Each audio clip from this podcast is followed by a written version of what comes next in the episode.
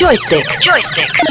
V klubu. Stejně jako Kardashianovi vyrazili do kina na Top Gun nebo chtějí Ano. do víkendu vyrazit na Mavericka, tak pokud hrajete videohry, tak taky můžete vyrazit do tohohle toho světa, protože Top Gun Maverick vstoupil i do českých kin a musím říct, že mě se pořád někdo ptá, jestli už jsem to viděla, že to je skvělý, jsou na to skvělé recenze, všichni říkají, že eh, právě ty scény eh, letecký v těch letadlech, v těch stíhačkách jsou neuvěřitelný, mm-hmm.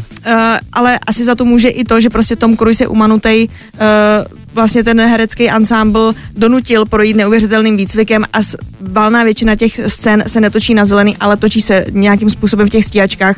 Nevím, eh, je, prostě to jsou blázni. Mm-hmm. Takže pokud máte rádi lítání a chcete si to užít, tak právě Top Gun Maverick eh, vstoupil i do dvou her jako takový rozšíření.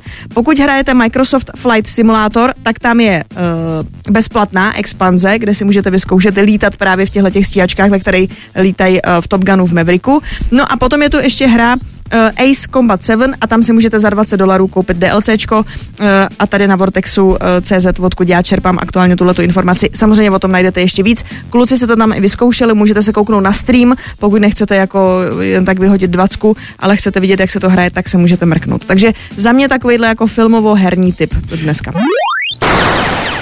Joystick. Joystick. V ranním klubu.